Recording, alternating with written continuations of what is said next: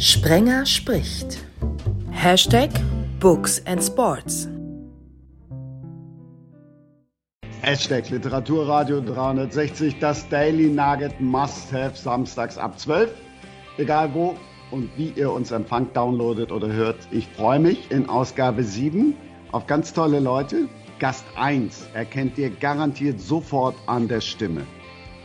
Na, das wollen wir mal hoffen. Wenn Samstagmittag diese Sendung vorbei ist, dann könnt ihr gerne das Radio einschalten und auf WDR 2 oder in allen ARD-Radios die Fußball-Bundesliga hören. Und unter Umständen heißt es dann aus einem Stadion der Republik Tor in. Ihr werdet es hören, in welchem Stadion Stefan Kaus. dabei sein darf. Wir freuen uns auf Stefan Kausen und Tor in Mainz ist so eins, was mir immer spontan einfällt. Wir waren mal zusammen in Mainz und äh, es war total süß, weil Stefan oh, ja. ist ja nun auch gestandener Kollege, sagte, Mensch, meinst du, wir können ein Foto machen von Dieter Kürten? Wir haben dann ein Foto von Dieter Kürten gemacht und just an dem Tag habe ich dann in Mainz noch einen ganz großartigen Menschen kennengelernt, der mittlerweile auch singt. Ich weiß nicht, ob es sein muss, aber bitte. Äh, aber der schreibt zudem Bücher und macht noch, noch viel mehr. David Kadel, herzlich willkommen. Ich werde nicht singen, nein, ich werde nicht singen. Was machst du alles nicht? Also, oder andersrum. Ne? Frag, mal, frag mal meine Frau, was ich alles nicht mache. Die würde gleich 100 Sachen aufzählen. Du warst auch schon mal bei Sky und da habe ich jemanden kennengelernt, da hieß der Sender nach Premiere, ähm, mhm. wo ich mich jedes Mal freue, wenn ich ihn sehe. Wir fahren Aufzug, der komplettiert unser Quartett, kommt aus Wuppertal und äh, hat einen Namen, der für die Stadt steht, wie für die Schwebebahn. Und der Producer hat schon im Vorgespräch letzte Woche zu mir gesagt, ich gebe dir ganz viel Geld, wenn du diesen Gag machst. Ich mache ihn nicht, weil Markus, du kannst ihn nicht mehr hören. Oder Herr Lindemann. Du hast dich verändert, Christian. Also vor zehn Jahren hättest du den Gag noch gemacht. Da hätte ich äh, alle Hände für ins Feuer gelegt. Aber ich bin natürlich ähm, Herr Lindemann aus Wuppertal, aber ich habe keine Herrenboutique. Stefan, so dein Humor, Loriot? Aber zu 100 Prozent. Also von, von Loriot bis nackte Kanone und Leben, Leben des Brian bin ich voll dabei. David Deiner, wann lachst du? Ja, die Nudel im Gesicht bei Herrn Lindemann, der mit dem Papst im Kettenhemd. Voll mein Humor. Ja, ich stehe auch noch auf HP Kerkeling und Otto Walke sind so alte Sachen. Ich bin mehr so der the Oldschool Humortyp. Ist, ist Humor auch was, Achtung, Überleitung, tä, tä, tä, tä, ist Humor auch was, was dir, David, Mut macht? Oh, absolut. Also jetzt in dieser einsamen Zeit muss ich ehrlich sagen, meine Frau und ich mit unserem kleinen Sohn, 14 Monate alt, ja, die ganzen Leute, die auch Kinder haben, haben sich verabschiedet. Klar, Social Distancing und äh, wir versuchen wirklich über äh, Lachen, über irgendeinen Scheiß machen, den, den Alltag so irgendwie rumzukriegen. Also ohne Humor wird es wirklich schlecht aussehen in meiner Seele, muss ich echt sagen. Markus, dann lass uns kurz auch nochmal über dich und die Kinder reden. Wie funktioniert alles? Hast du einen Moment Zeit oder? Ähm, ja. Nein, also generell äh, ist es schon in Ordnung. Äh, logischerweise sind wir äh, im Homeschooling. Wir sehen ein bisschen Licht äh, am Ende des Tunnels, denn in der nächsten Woche äh, geht dann der Präsenzunterricht zumindest für den Junior ähm, weiter, der in der Grundschule ist und die etwas ältere äh, schlägt sich tapfer im digitalen Unterricht. Also alles soweit in Ordnung. Äh, es, es bleibt dabei, und das werden sämtliche Familienväter bestätigen. Die Kinder tun mir leid. Es fehlen so viele soziale Kontakte. Die fehlen uns auch, aber den Kindern insbesondere. Stefan, was fehlt dir? Äh, gebe ich dem Markus recht, äh, soziale Kontakte. Mir fehlt die Eckkneipe ganz besonders, die Stammkneipe, einfach ein lockeres Wort bei einem Bierchen wechseln zu können. Und äh, ich glaube, wir versuchen hier einfach jetzt mal ein Digital-Schooling über Literatur. Vielleicht kriegen wir ja was zu lachen, obwohl ich fürchte, die Inhalte sind dieser Tage schwer. Ne? Ja, aber wir, wir haben ja einen, der äh, ein ganzes Buch geschrieben hat in Sachen Mutmacher. Und äh, bleiben wir noch kurz beim Verzicht. Natürlich hat Karneval mir auch gefehlt. Wer ähm, Stefan auf Facebook folgt, kann auch in der Timeline noch ohne Ende Karnevalsbilder finden und sieht auch einen jetzt am zurückliegenden Karneval sehr traurigen. Einen habe ich auch oft im Kostüm gesehen, David. Aber jetzt kommen wir dann endlich mal zu deinem Mutmacherbuch. Erzähl mal. Ja, wie man Riesen bekämpft. Als ich das Buch gestartet habe, äh, gab es noch kein Corona. Ich habe ähm, circa 50 Menschen angeschrieben, viele Prominente, aber auch nicht Prominente, die ich kenne. Hast du Lust, in unserer Gesellschaft einen Mutmachtext zu veröffentlichen für Menschen, die, und da gab es noch kein Corona, die, wir sprechen von benachteiligten Jugendlichen, äh, von Kindern, die Krebs haben. Solche Leute liegen mir irgendwie immer am Herzen. Ich mache sehr viel mit Fußballprofis, dass wir in Kliniken gehen. Und da habe ich oft gedacht, ja, wenn wir dann in so einem Mutmach-Event nach Hause fahren, was haben die Kids davon? Da haben die ein Trikot von ihrem Star und eine Autogrammkarte, aber macht es am Ende wirklich Mut. Und da habe ich gemerkt, okay, wir brauchen was Inhaltliches. Und es gibt ja tausende von Charity-Aktionen, wo man Geld sammelt, was auch sehr wichtig ist. Für Kinder, die Krebs haben, für Jugendliche mit Leukämie, mit wirklich schwierigen Krankheiten. Aber am Ende habe ich gemerkt, hast du wenig Inhaltliches, das den Kids Mut macht. Und äh, was mich inspiriert hat, dieses Buch, wie man Riesen bekämpft, mit eben 35 Mutmachgeschichten, zu schreiben war. Vor eineinhalb Jahren lese ich einen Satz von einem Heidelberger äh, Experte für Onkologie, der sagt, von vier Jugendlichen und Kindern, die Krebs haben, können wir heute drei retten. Aber das vierte Kind stirbt unter anderem, weil es an der Diagnose zerbricht und vor allem auch die Eltern. So, und da habe ich damals gedacht, boah, wir fliegen auf den Mond und können so vieles und wir können nicht helfen, dass dieses Kind äh, überlebt, weil es mit der Diagnose besser umgeht. Wir müssen den Leuten Mut machen. Und dann, als die ganzen Texte von Heiko Herrlich und Thilo Kehrer, Matze Ginter, aber auch Nicht-Fußballer wie Samuel Koch oder unsere Kollegin Britta Hoffmann von Sky und vielen anderen, als die Texte reinkamen, kam eben auch Corona. Und da haben wir dann umgedacht und haben gesagt, nee, wir machen jetzt kein Buch nur für Kinder und Jugendliche, sondern ein Buch für jedermann, sagen wir mal, ab elf Jahren, weil jetzt brauchen viele Menschen in Deutschland gerade Mut. Und das ist das Projekt. Um es mal kurz zu fassen. Du kannst auch gerne länger fassen. Welche Geschichte hat dir denn daraus am meisten Mut gemacht?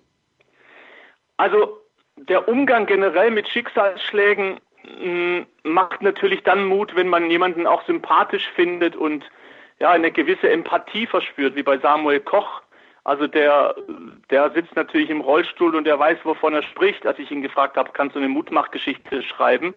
Da war er sofort dabei. Bei anderen muss ich ganz ehrlich sagen, die haben nach einem Vierteljahr gesagt, David, mein Blatt Papier ist immer noch leer. Es ist total schwer, jemand Mut zu machen, ohne dass es oberflächlich klingt, wie halt durch, alles wird gut. Und es ist schwer, jemand in, im Herzen zu, zu berühren oder zu inspirieren. Und ich mag zum Beispiel die Geschichte von Samuel Koch sehr, der jetzt gar nicht äh, so sehr auf seine Situation im Rollstuhl, sondern er erinnert sich, als er ein junger Kerle war und er hat mal wieder eine 5 in Mathe nach Hause gebracht und dachte, dass sein Vater ihm den Kopf abreißt. Strenge Eltern. Und sein Vater hat so die geniale Idee und sagt, äh, Samuel, komm, wir fahren in die Stadt. Und er war dann ganz überrascht, dass der Vater im Spielzeugladen sagt, so, und jetzt kannst du dir für, was weiß ich, 50 Euro den teuersten, glitzernden, funkelnden Jojo aussuchen. Und der Samuel hatte Tränen in den Augen, weil er dachte, er kriegt einen Einlauf. Und die, die fünf in Mathe wurde belohnt mit dem teuersten Jojo. Das war die Art, wie sein Vater ihn ermutigt hat. Und äh, das ist eine von vielen Anekdoten. Oder auch wie Heiko Herrlich eben erzählt von seinem Gehirntumor, den er als Spieler hatte beim BVB, wie plötzlich der ganze Fußball dahin schwindet und nichts ist mehr wie vorher und die Dinge kriegen eine neue Wertung. Plötzlich geht es um Leben und Tod und wie er damit umgeht, auch durch seinen Glauben.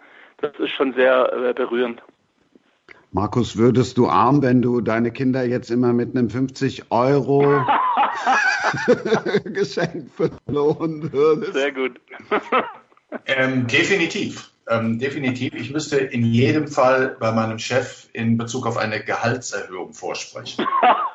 Ich habe ja nun auch ein, ganz, ein nicht ganz so leichtes und einfaches Buch gelesen in Vorbereitung auf äh, diese Sendung. Da habe ich gelernt, dass Stefan Kausen ganz oft irgendwas Funkelndes hätte dann geschenkt bekommen. Oder habe ich da was falsch gelesen, Stefan, Ui. in Sachen Mathe? Äh, da, da gebe ich dir recht. Also in Mathe konnte ich mich mit Hilfe meines besten Kumpels zu Gymnasienszeiten äh, so gerade in den äh, guten Viererbereich hieven. Und ohne die gemeinsamen Klausurvorbereitungen wäre es immer nur eine 4 minus maximal geworden. Also äh, der Jojo-Effekt, der bestand in dem Falle äh, zwischen Einsatz und Ertrag. Also wenn man sich anstrengte, ging es, wenn nicht, ging es bergab. Aber das ist ja wirklich eine, eine ziemlich teure Motivation. Gibt es auch irgendwas günstigeres im Buch? ja, es, es gibt äh, ganz günstige Dinge wie einfach Empathie, jemanden in den Arm nehmen, jemanden begleiten. Ähm, ja, du, du, du wirst lachen, aber ich bin in der Zeit auch selbst Vater geworden und habe dann eine Geschichte ausgedruckt und neben den Wickeltisch gehängt. Da erzählt eine Mutter von äh, ihrer Geburt, also die Geburt der Tochter, die total schief lief und die nächsten zwei Jahre waren nur noch Krankenhausbesuche angesagt und immer dieses Abschied nehmen, ob das Kind überlebt. Und die Geschichte hat mich so bewegt, dass ich die ausgedruckt habe und habe die neben den Wickeltisch gehängt von Josia.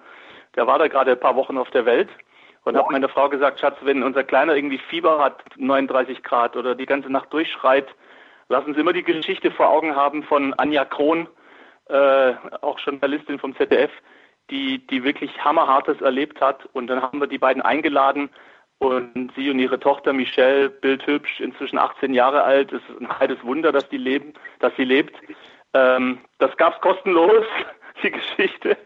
Aber werde ich nie vergessen, weil ich diese Frau sehr bewundere, wie sie äh, ihr Kind konnte erst mit zwei Jahren überhaupt einen Ton von sich geben. Muss man vorstellen, du hast ein Baby, was du liebst und es kann zwei Jahre lang noch nicht mal einen Ton sagen und hat diverse andere Dinge, wo es ständig um Leben und Tod geht. Also ja, das Buch geht schon unter die Haut und wir, wir gehen ja mit den Fußballprofis, mit denen ich arbeite teilweise, aber auch mit anderen, mit Thilo Kehrer, äh, mit äh, Willi Orban, Marco Rose ist dabei. Wir gehen ja in Kliniken und verschenken das Buch. Das wollte ich unbedingt auch noch erwähnen. Wir äh, haben diese Mutmach-Events vor Corona oder während Corona angefangen, als diese Zeit lockerer war im Sommer. Und äh, jetzt wären viele Mutmach-Events noch dran gewesen. David Alaba wäre in München auch mitgegangen, Davy Selke in Bremen. Also ich habe ein großes Netzwerk von Spielern. Matze Ginter, der ja auch einen Text schreibt, hat zugesagt. Und jetzt haben wir das alles verschoben auf wahrscheinlich März, April, Mai, dass wir dann die Kids überraschen. Und die kriegen am Ende diese, wie man Riesen bekämpft, dieses Buch geschenkt. Und wenn wir weg sind, haben die das Buch immer noch und können einfach ganz viel Kraft entwickeln aus diesen Mutmachgeschichten. Woher kommt die Verbindung zum Fußball und zu den Fußballern? Eigentlich lange Geschichte. Ich versuche es kurz zu machen. Mein bester Freund, den kennt ihr sicher alle noch, vor allem du, Stefan Kausen. Dirk Heinen, da klingelt irgendwas Richtung Torhüter, oder? Ja, absolut. Ja, Leverkusen absolut. unter Christoph ja. Daum. Ich habe ihn damals kennengelernt, 1995. Da war Leverkusen hatte eine unfassbare Mannschaft mit äh, Bernd Schuster, Rudi Völler, Paulo Sergio Nowotny und so weiter und trotzdem im Abstiegskampf. Und Dirk stand im Tor und wir haben uns äh, wirklich gefunden. Das sind, das sind bis heute Soulmates. Das ist mein bester Freund, er lebt jetzt in Irland. Und durch Dirk bin ich in die Fußballszene gekommen, Mitte der 90er. Da gab es noch kein Coaching, da gab es allerhöchstens einen, vielleicht einen Mentor, aber heute ist ja jeder Coach. Na, jeder und, äh, nicht, aber. Ja, oder jeder, der keine Wurst mehr verkauft, ist plötzlich ein Coach. Danke, danke. und, und damals bin ich dann so ein bisschen reingeschlittert in diese Coaching-Szene und äh, habe das dann eben, sagen wir mal, im Jahr 2000 so auf professionelle Beine gestellt, sodass eben viele, viele der Spieler, die da mitmachen, auch äh, mit mir zusammenarbeiten. Oder besser gesagt, ich mit ihnen arbeiten darf. Es ist ja auch ein Privileg, mit diesen ganzen Jungs, auch mit Kloppo, ganz viel erlebt zu haben. Da kann man lang, lange erzählen. Mist, jetzt habe ich mich mit Markus gemeinsam so sehr gefreut, dass ich gedacht habe, wow, der denkt Markus Lindemann und ich, wir beide sind so jung, dass wir Dirk Hein nicht kennen und der, der alte Kausen. Also äh, der ergraute Kausen steht zu seinen Erfahrungen im Fußball über 30 Jahre locker. Aber, äh, Christian, ich glaube, wir sind da so in etwa in einer Spur. Bei Markus möchte ich mich nicht zu weit aus dem Fenster lehnen. Ne? Nein, das auch in die ja, Richtung, lieber Stefan. Das ist ja okay. unser, unser Junior in der Runde. Ja, eben. Ähm, ja, eben. aber David hat ja dafür auch schon schön abgewatscht. Also das mit dem Coach, da muss ich noch ein bisschen dran rumkauen. Ma Markus, was äh, macht dir Mut? Mm, was macht mir Mut? Gibt es auch Bücher, die dir Mut machen oder? Nee, nee, ähm, tatsächlich nicht. Ich, ich bin immer noch ein bisschen bewegt, muss ich ganz ehrlich sagen, äh, durch den Vortrag von David gerade. Ähm, ich kannte das, das Projekt gar nicht und ähm, finde das, das ähm, bemerkenswert, ähm, ein, ein solches Buch äh, dieser Klangfarbe habe ich bislang eigentlich noch nicht äh, in die Hand bekommen. Ähm, ich, äh, ich bemühe mich äh, immer ein bisschen Abstand äh, vom, vom Alltag zu bekommen und äh, insofern habe ich es dann wow. eher tatsächlich mit Belletristik und, und, äh, und mit nicht so bedeutungsschwangeren Büchern. Das jetzt nur positiv und nicht abwertend, ganz mhm. im Gegenteil. Toll. Vielen ähm, Dank. Ähm, insofern, ähm, ja, das, das, Leben macht mir Mut, jeden Tag aufzustehen, äh, die Augen aufzumachen, äh, fröhliche Menschen um mich herum zu haben. Äh, mir macht der, der Job auch Mut. Ich habe sehr viele, sehr, sehr nette, liebenswürdige Kollegen an meiner Seite und das sind so Dinge, die mir Mut machen. Meine Kinder wachsen und gedeihen zu sehen. Das sind so kleine, für manche möglicherweise banale Dinge, aber die machen mir Mut. Stefan, ohne jetzt schon auf dein Buch zu kommen, Gibt es irgendwas, was dir Mut macht?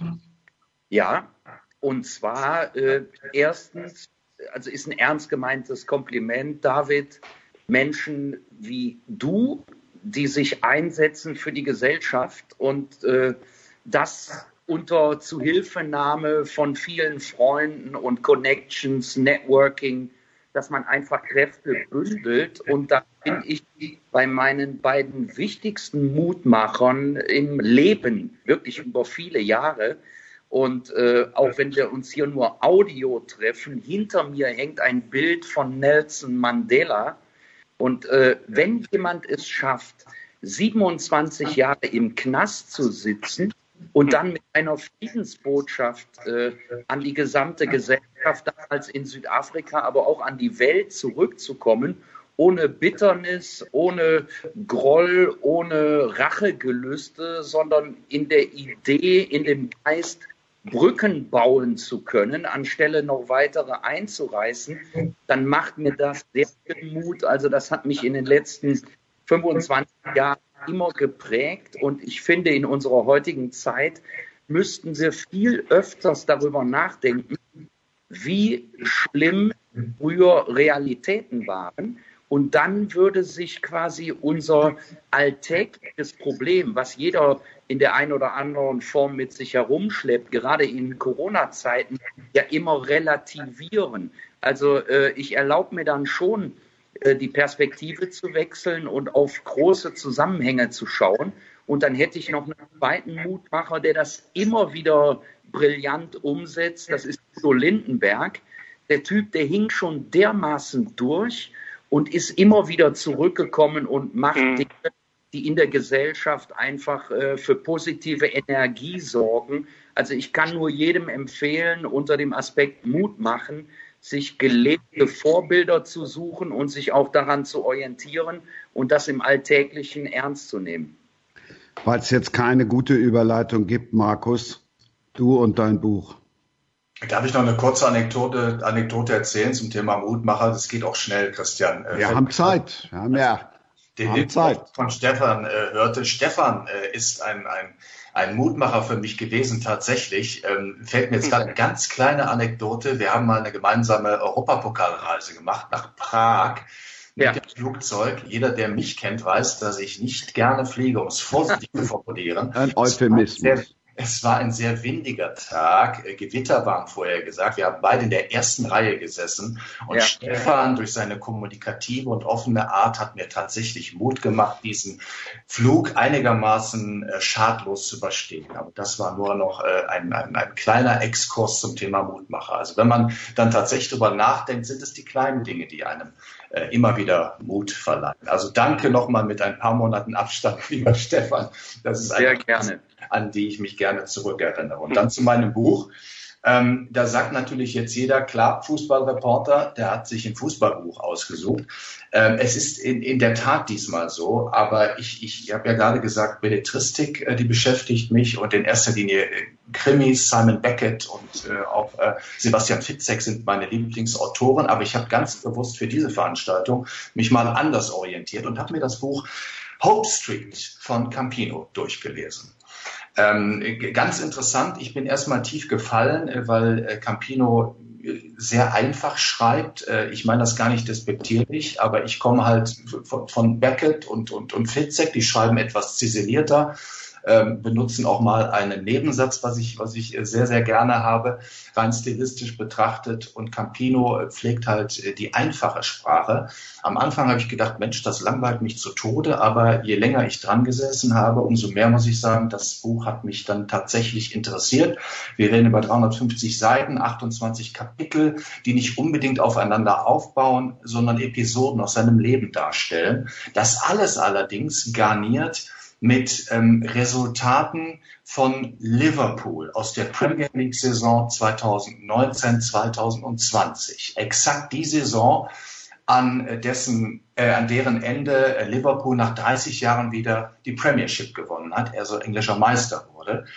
Ähm, es ist ein autobiografisches Buch es ist nicht nur der Fußball, der eine Rolle spielt, sondern auch die familiären Verhältnisse. Sehr interessant. Also jeder weiß, Campino ist ein alter Punkrocker, aber er kommt aus einem extrem bürgerlichen Elternhaus, Vater Richter, Mutter Lehrerin, ähm, Mutter in England geboren, Vater, ähm, dessen Vater wiederum war Richter in, in Berlin, stellte sich als Richter dem äh, Nazi-Regime des alten Berlin entgegen, äh, also hochspannende äh, Gesamtgemengenlage.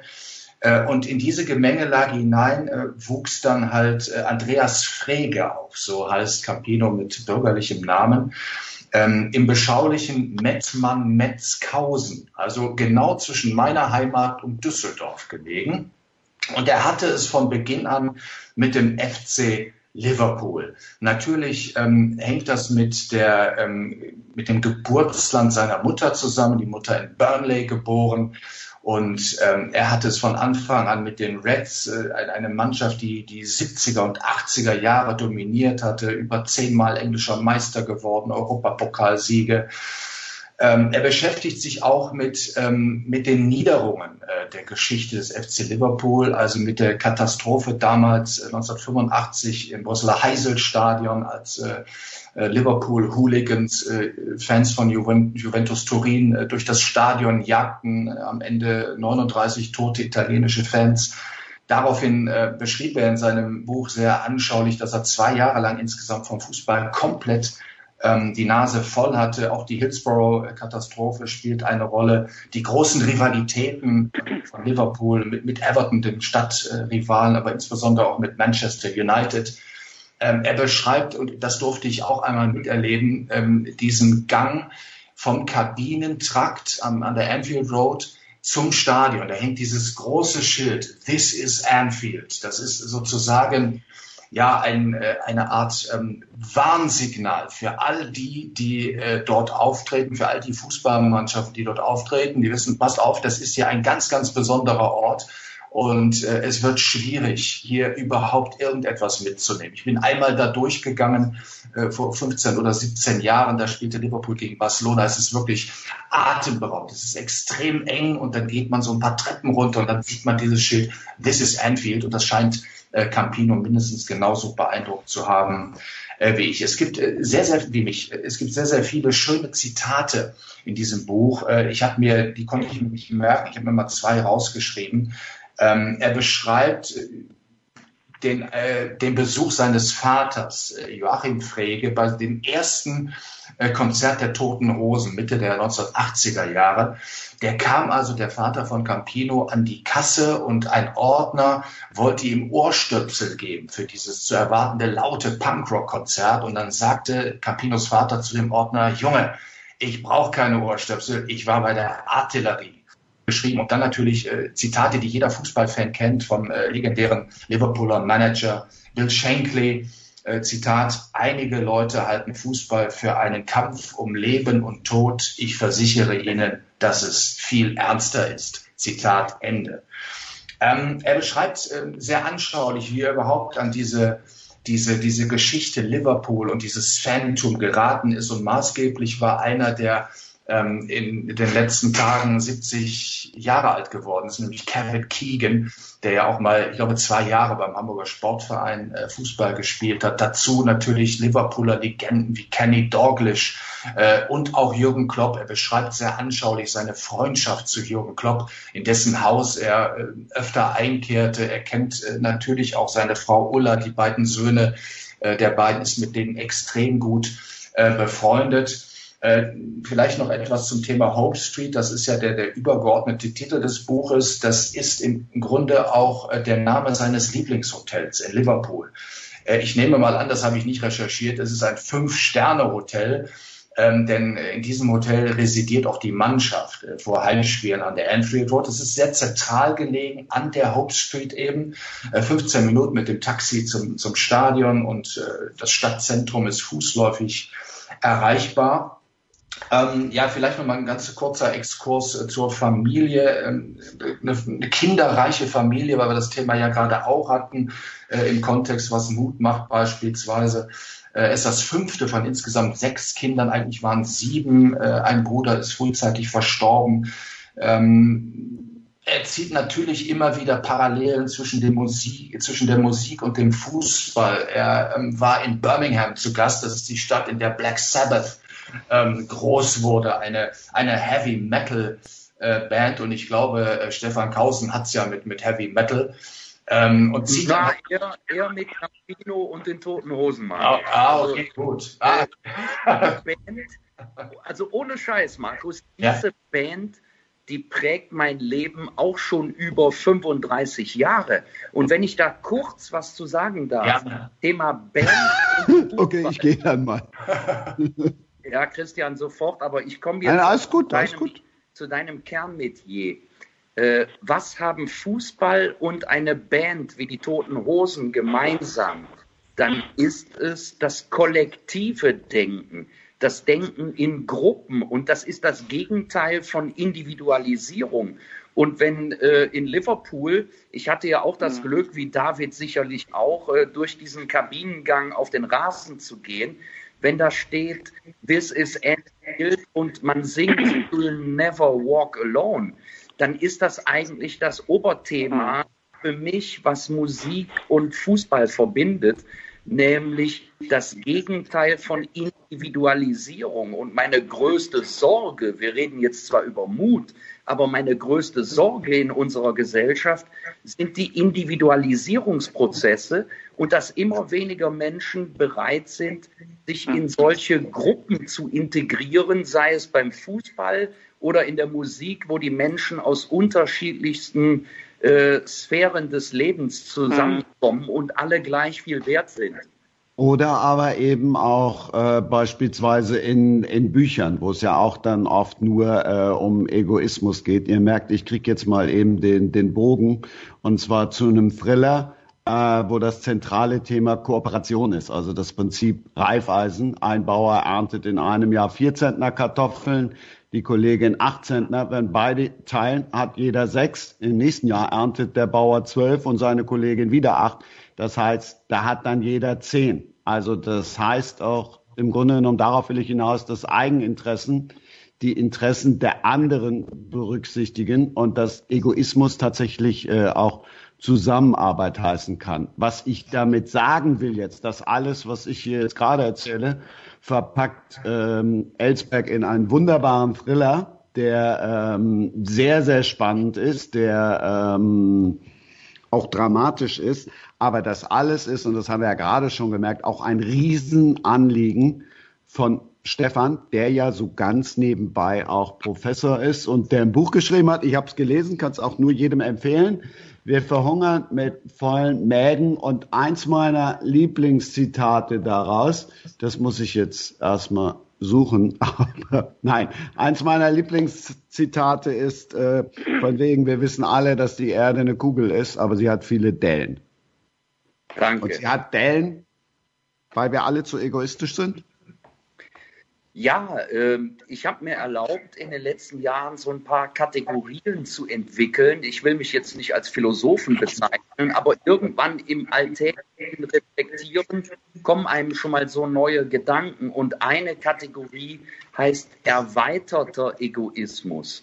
Bedeutet, Egoismus ist eigentlich auch individuell gedacht, aber erweiterter Egoismus bedeutet für mich, dass ganz viele Leute in unserer modernen Gesellschaft, die jetzt äh, seit 30 Jahren vom neoliberalen Wachstumsideal oder fast einer Ideologie geprägt ist, dass die versuchen, für sich persönlich und ihr engstes eigenes Umfeld so viel Wohlstand zu schaffen, wie es nur geht, in maximal kurzer Zeit und äh, das führt uns an den Punkt, wieso ich dann auch auf den Buchtitel gekommen bin. Wir verhungern mit vollen Mägen. Wenn wir nicht aufpassen, haben wir total viel Wohlstand. Wir verlieren aber den sozialen Kit. Wir verlieren die ökologische Perspektive, die Nachhaltigkeit aus dem Blick. Und deshalb würde ich sehr gerne dafür plädieren, dass wir mehr ans Allgemeinwohl denken als an unser eigenes ausschließlich. Und Christian, das ist das äh, Bindeglied zwischen Individualisierungsprozessen, die ja auch durch die Digitalisierung extrem befeuert werden, und äh, dem Denken ans Allgemeinwohl, also in Gruppen und im Idealfall global. Und äh, David, wenn du am Anfang gesagt hast, dein Sohn, äh, wenn ich es richtig äh, im Kopf habe, ist 15 Monate alt. Mhm. Äh, wir müssen uns doch darum kümmern, dass die Kinder dieser Welt eine vernünftige Perspektive haben. Und ein letzter Satz, was mir, was mir Mut macht, ist, mhm. dass äh, die ökologischen Zusammenhänge immer mehr Leuten klar werden. Und äh, vielleicht ist das plakative Wording an der Stelle für jeden zu verstehen. Äh, wie oft muss es eigentlich noch kurz vor zwölf sein, bis es 13 schlägt? Also bis wir wach werden. Da habe ich, hab ich dann gleich noch ein Buch im Angebot. Äh, wer Neid sät, wird Hass ernten. Das heißt mittlerweile leider die, äh, die Diplomatin, warum auch immer sie dieses Buch umgenannt haben von Fastnacht. Aber ein Zitat daraus müsste dir ja dann auch gut passen. Wenn es uns gelingt, den Reichtum gerechter zu verteilen, wenn wir die Völker und Menschen versöhnen, wenn der globale Handel geordnet und fair organisiert wird, dann werden die meisten profitieren, die jetzt gerade am meisten zu verlieren fürchten. Gerechtigkeit ist keine philosophische Frage. Gerechtigkeit ist eine unabdingbare Notwendigkeit für die Erhaltung unseres Wohlstands, unserer Würde und unserer Welt. Ja, mit Sicherheit. Ich habe den Eindruck, äh, da wird mir David aber auf jeden Fall auch recht geben, äh, dass so die gefühlte Schere zwischen den Abgehängten und denen, denen es richtig gut geht, immer größer wird. Und mhm. diejenigen, denen es richtig gut geht, die merken so langsam, hey verdammt, wenn wir einfach so weitermachen, werden wir nachher einen ultimativen Preis dafür bezahlen, nämlich dass dieses Pendel zurückschwingt und uns irgendwann den Ast absägt, auf dem wir alle sitzen. Absolut, ja.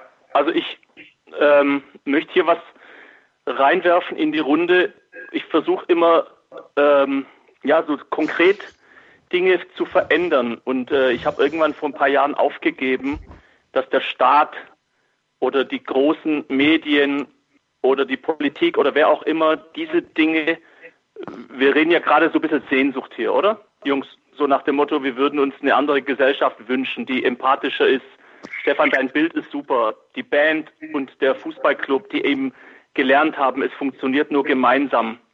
Und dann hast du natürlich jetzt so Instagram und die Dinge, TikTok-Alarm, die uns, die alle Kids züchten zu Egoisten eigentlich, also der pure Narzissmus.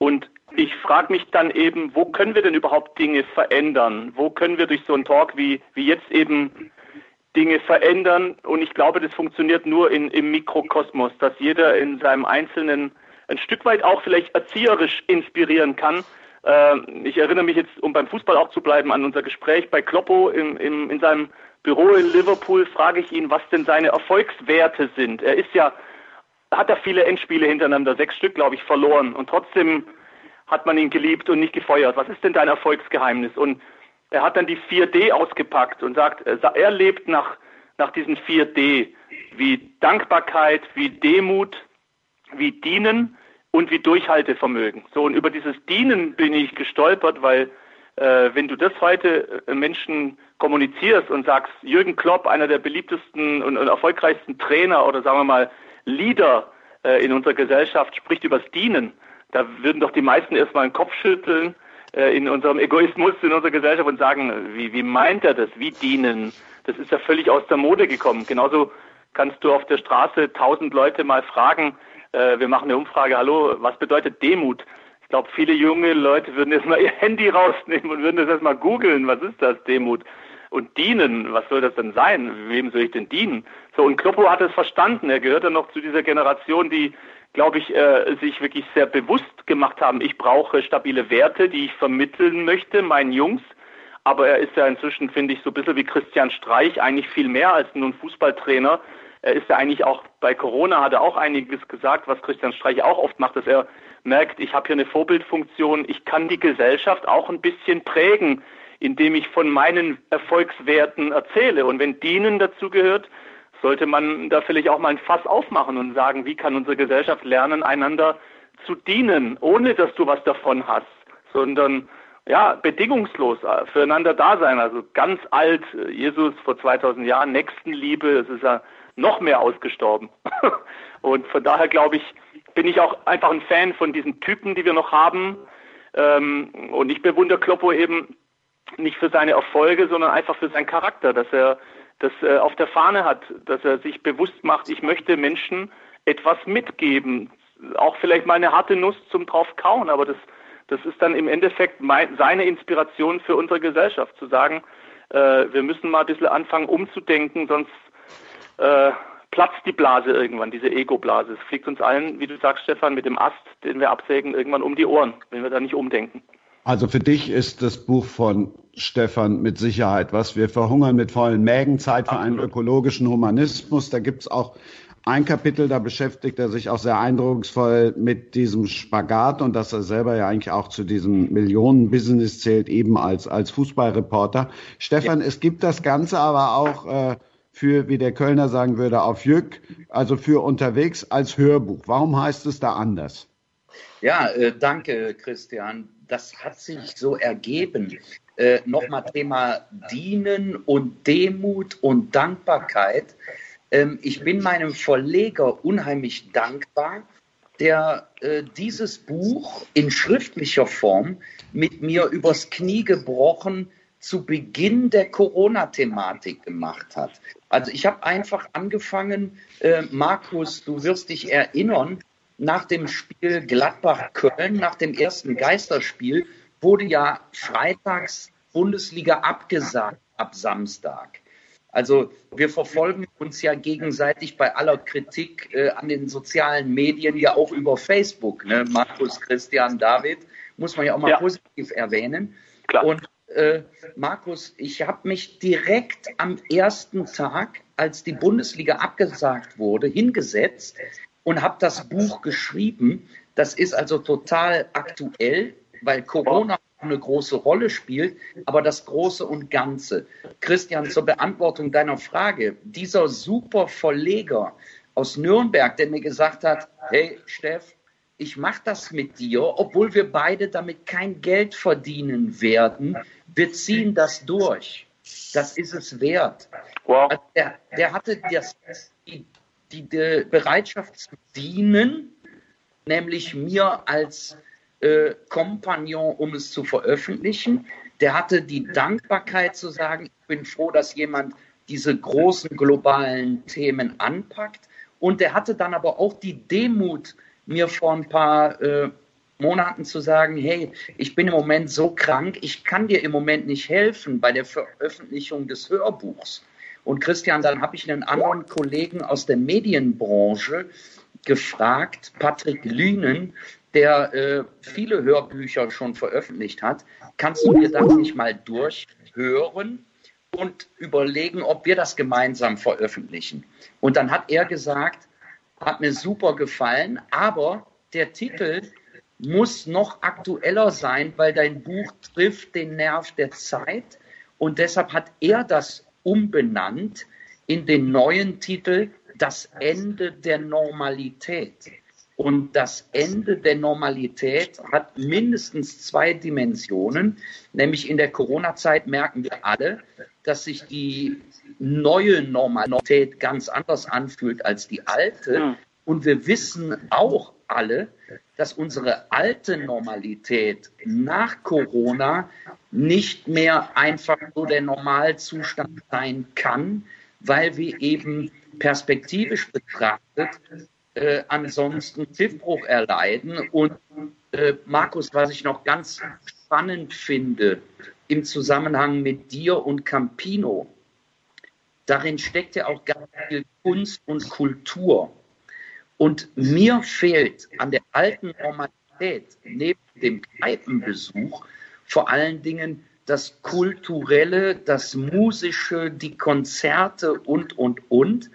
Und äh, daher dieser Spannungsbogen mit dem Buchtitel Das Ende der Normalität. Markus, denk mal, was soll ein Campino und all die Kulturschaffenden jetzt machen, denken in dieser Zeit? Und der Titel passt. Ich muss jetzt dazwischen grätschen. Normalerweise haben wir eine halbe Stunde, aber der Titel passt natürlich top auch zur mhm. heutigen, zur siebten Ausgabe von Hashtag Literaturradio 360. Es war das Ende der Normalität. Es waren drei tolle Gäste und es war viel Philosophisches, vieles zum Mitnehmen und auf alle Fälle war es das Ende der Normalität, weil wir ein bisschen alles gesprengt haben. Ich danke euch fürs Dabeisein und euch fürs Mitmischen. Sehr gerne. Danke für die Einladung, Christian. Und schön. Herzlichen Dank. Dankeschön. Tschüss. Schatz, ich bin neu verliebt. Was? Da drüben. Das ist er. Aber das ist ein Auto. Ja, eben. Mit ihm habe ich alles richtig gemacht. Wunschauto einfach kaufen, verkaufen oder leasen. Bei Autoscout24. Alles richtig gemacht. Wie baut man eine harmonische Beziehung zu seinem Hund auf? Puh, gar nicht so leicht. Und deshalb frage ich nach, wie es anderen Hundeeltern gelingt, beziehungsweise wie die daran arbeiten. Bei Iswas Dog reden wir dann drüber. Alle 14 Tage neu mit mir, Malte Asmus und unserer Expertin für eine harmonische Mensch-Hund-Beziehung, Melanie Lippisch. Iswas Dog mit Malte Asmus. Überall, wo es Podcasts gibt. Das war Sprenger spricht. Hashtag Books and Sports. Schatz, ich bin neu verliebt. Was? Da drüben. Das ist er. Aber das ist ein Auto. Ja, eben. Mit ihm habe ich alles richtig gemacht. Wunschauto einfach kaufen, verkaufen oder leasen. Bei Autoscout24. Alles richtig gemacht.